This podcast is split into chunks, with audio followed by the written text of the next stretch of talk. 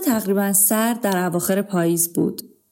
یه جوون 24 5 ساله با ماشین از شهری که درس میخون به سمت شهر خودش حرکت کرد تا آخر هفته رو اونجا بگذرونه.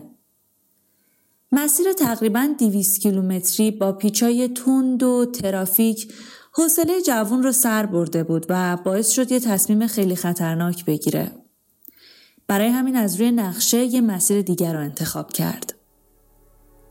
پس در اولین مسیر انحرافی به چپ پیچید و راهی رو پیش گرفت که تا حالا نرفته بود.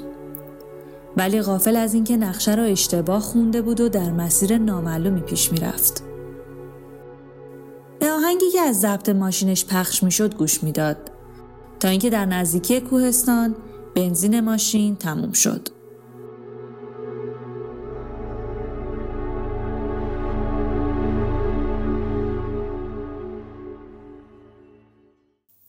سوال آیا حیات ما انسانها به همین راحتی به خطر میافته؟ آیا هر کنجکاوی و هر نوع جسارتی نتیجهش به خطر افتادن جون ماست؟ اصلا اگه ما انسانها اینقدر راحت توی درد سر میافتیم و یا میمیریم چطوری تا الان زنده موندیم و حیاتمون تداوم داشته؟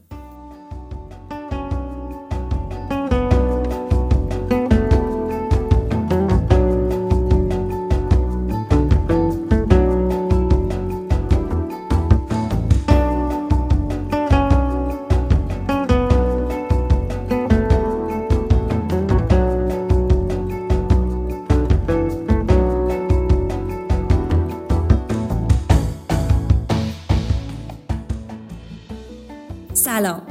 من الهه بزاس هستم و شما صدای منو از پادکست دروشا میشنوید. این یه پادکست از ماجراهای جالب و داستانهای واقعی نیست. ما می‌خوایم از پنجره چشم یک زیست شناس به یه داستان خیلی معمولی نگاه کنیم.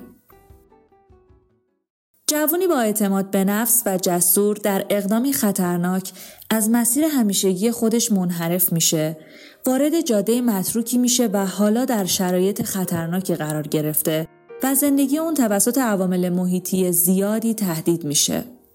ما می‌خوایم بفهمیم اون جوون چه سرنوشتی خواهد داشت. آیا تکامل ما انسانها نقشی در نجات جانش خواهد داشت یا خیر؟ ما انسانها در طول روز هزاران بار دست به انتخاب می‌زنیم. انتخاب هایی که در حفظ جون ما موثر هستند و یا می‌تونن جون ما را به خطر بندازن.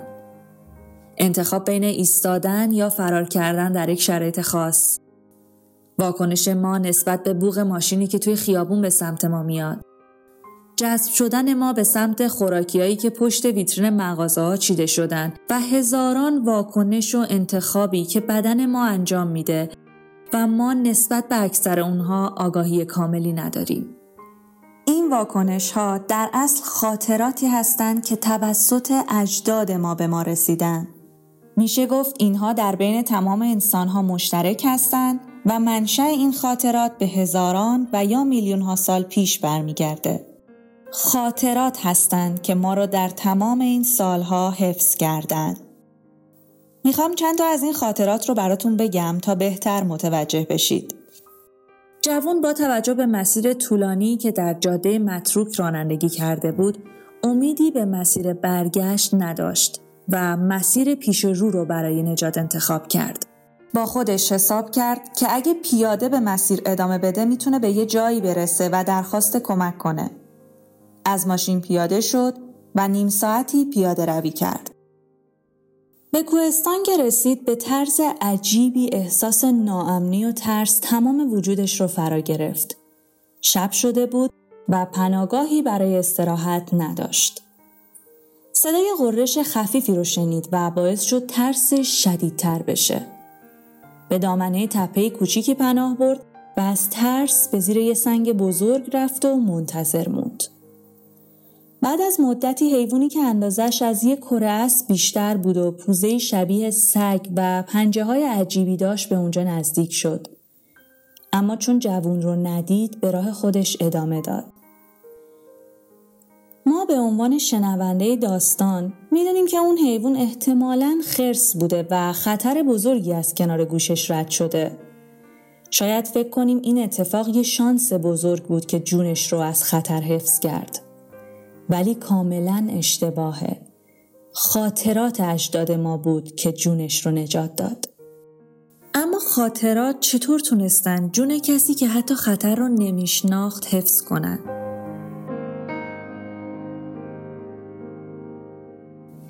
تمام این واکنش ها از لحظه اول برمیگرده به اتفاقاتی که اجداد ما اونها رو تجربه کردن و این تجربیات به صورت جالبی در زندگی ما به کار میاد. جالبه بدونید که طبق تحقیقات دانشمندان انسان به صورت غریزی از اشیا و چیزای نکتیز و حاشیه‌دار اجتناب می‌کنه و در کاربرد اونها دقت زیادی صرف می‌کنه. برای همینه که در انیمیشن ها شخصیت های ترسناک علاوه بر صورت زشت و صداهای ترسناک دماغ، کلاه و حتی ناخونای نکتیزی دارند تا به بیننده به صورت ناخودآگاه ترس رو القا کنند. جوون وقتی به کوهستان وارد شد به خاطر شکل و شمایل کوهها و سنگها و زواید و تیزی اونها ترسید و همین ترس باعث شد بیشتر حواسش رو جمع کنه. اما این ترس از چیزای نکتیز از کجا میاد؟ در دوره پرت شدن از ارتفاع و یا زخمی شدن به وسیله نوک تیز شاخه درختها و سنگها باعث زخمی شدن و حتی مرگ عده زیادی می شده. پس ترسیدن از این پدیده ها یک امر بسیار هوشمندانه میشه برای اجتناب از این خطرات. اما خب این عامل به تنهایی نجات دهنده نبود. در اثر حواس جمعی حاصل از ترس به صدای خفیف قررش اون حیوان واکنش نشون داد و خودش رو پنهان کرد. اجداد ما دریافته بودند که حیوانات با صدای بلند عموماً خطرناکن و در مواقع خطر بهتر از رویارویی با اونها اجتناب کنند. این عامل هم یکی از چیزهایی است که در ذهن ما برای هزاران سال جا گرفته و در خیلی از مواقع جون ما رو نجات داده. حتی امروزه تاثیرش رو در واکنش سریع بدن به صداهای بلند بوغ ماشینا می‌تونیم ببینیم. در گذشته ما افرادی که ترسوتر بودند و از صداهای بلند بیشتر میترسیدند محافظه کارتر بوده و در طی زمان کمتر توسط حیوانات خورده شدند و این ژن ترسو بودن که برای زنده موندن کمک خوبی بوده به فرزندان و نسلهای بعدی به ارث رسیده. اگه بخوایم خیلی بهتر به قضیه نگاه کنیم اجداد ما در طی هزاران سال زندگی با خطرات و اتفاقات مختلفی روبرو شدن حتی برخی از اتفاقات ساده که خیلی هم مسخره به نظر میان جزوی از خاطرات ما هستند. احتمالا برای شما در بچگی و حتی هنوز در بزرگسالی این حس وجود داره که موقع ترسیدن زیر پتو براتون یه مکان امنه. شاید فکر کنید این یه عادت معمولی بین بعضی از انسان هاست. اما در اصل این هم جزوی از خاطراتیه که از گذشتگان ما به ارث رسیده. و همین عادت باعث شد جوون ناخداگاه در زیر صخره پناه بگیره و از دید خرس پنهان بشه. به نظرتون چطوری ما این خاطرات رو دریافت کردیم؟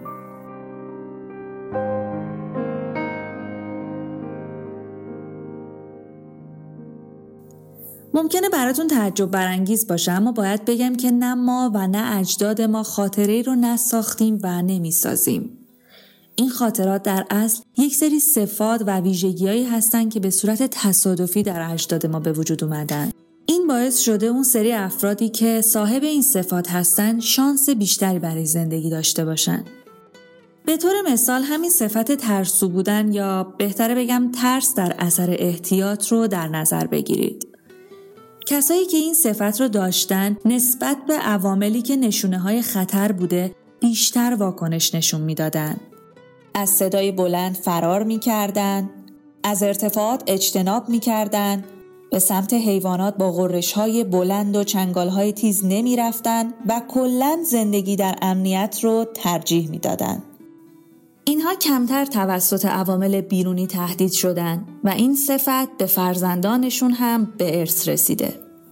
در طرف مقابل افرادی که بیباک و بی احتیاط بودند در اثر حوادث و یا خورده شدن توسط حیوانات به مرور از بین رفتن و این صفت چندان فرصت نکرده که برای نسل بعدی به ارث برسه. اکثر احساساتی که ما در زندگی تجربه می کنیم در این خاطرات دستبندی میشن. عصبانیت، ترس، استرس و تمام احساساتی که ما داریم برای کمک به بقای حیات ما و در مرحله بعد برای تداوم نسل ما هستند. ترس ها به عنوان علامت های هشدار در مقابل خطرات فعال میشن و به حفظ جان ما کمک می‌کنن. و دسته دیگه مثل سرخوردگی و احساس گناه در توانایی همکاری گروهی کاربرد دارند که به نوعی به تقویت این جنبه از زندگی بشر که به عنوان موجودی اجتماعی شناخته میشه کمک می‌کنن.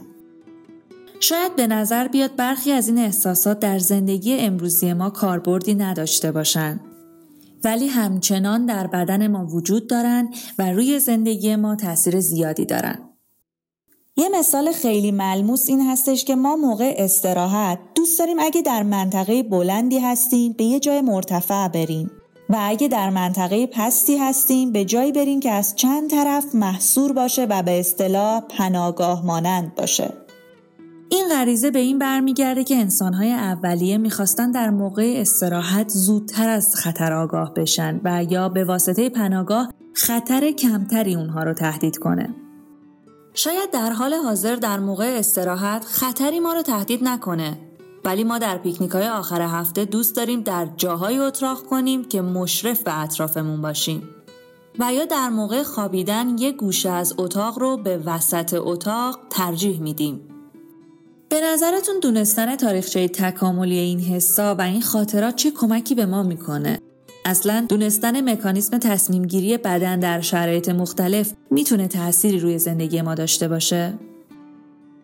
چند سال پیش در یک کتاب اصول مذاکره خوندم اگه می‌خوای طرف مقابلت رو در شرایط استرس قرار بدی تا اشتباهی از اون سر بزنه سعی کن دور میز مذاکره اون رو در جایی قرار بدی که اطرافش باز باشه خودت برای اینکه احساس آرامش بیشتری داشته باشی پشت به دیوار بودن موقعیت خوبیه. و یا طراحان فضا و معمارها در چند دهه اخیر به تاثیر زوایای تند در ایجاد استرس پی بردند و اکثر بناها به سمت شکلهای مدور و پهن سوق داده شده و همچنین در ساخت وسایل هم این نکات رعایت میشه و کمتر کسی از گوشه و زاویه تند استفاده می‌کنه. چند روز پیش زیر یه پست اینستاگرامی میخوندم که بین نور و صدا بدن ما واکنش سریعتری نسبت به صدا داره. به نظر من این هم یکی از خاطرات نجات دهنده است چون لزوما همیشه ما خطر رو نمی‌بینیم و گاهی فقط اونو میشنویم. پس یادتون باشه دفعه بعد که با ماشین داشتین رانندگی می‌کردین در شرایط حساس به جای چراغ دادن از بوغ استفاده کنید. مطالعه کاربردی زیست شناسی می‌تونه به ما کمک کنه تا خیلی از عادات و رفتارها و احساسات خودمون رو بشناسیم و برای زندگیمون تصمیمای بهتری بگیریم.